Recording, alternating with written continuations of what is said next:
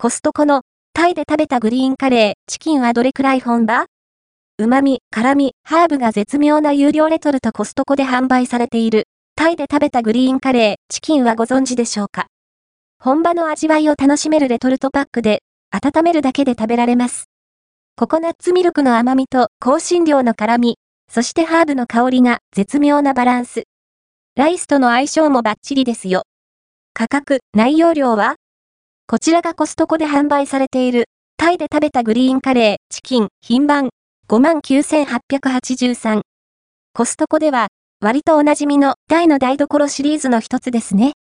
300g 入り2人前のパックが2つセットで、お値段は1298円税込みです。コスパ、単価は1袋あたり650円、1食 150g あたり325円、100g あたり216円。タイの食材を取り扱うアライドコーポレーションの商品。本品もタイからの輸入品です。タイの台所シリーズ、タイの台所は、本場の味が売りのレトルトインスタント食品シリーズです。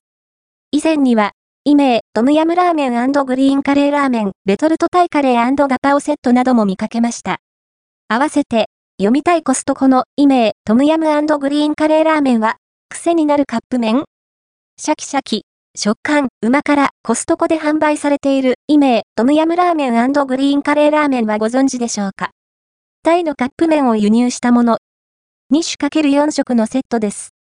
スープの味は合わせて読みたいコストコのタイ料理三昧セット、タイの台所はどう ?3 種カレーガパオの味をチェックしてみたコストコで販売されているタイの台所、レトルトタイカレーガパオセットはご存知でしょうか？温めるだけで食べられるレトルトパウチ食品です。グリーンカレー、調理方法は？袋の封を切らずに、熱湯で約8分温めます。あとは、器に移せば OK。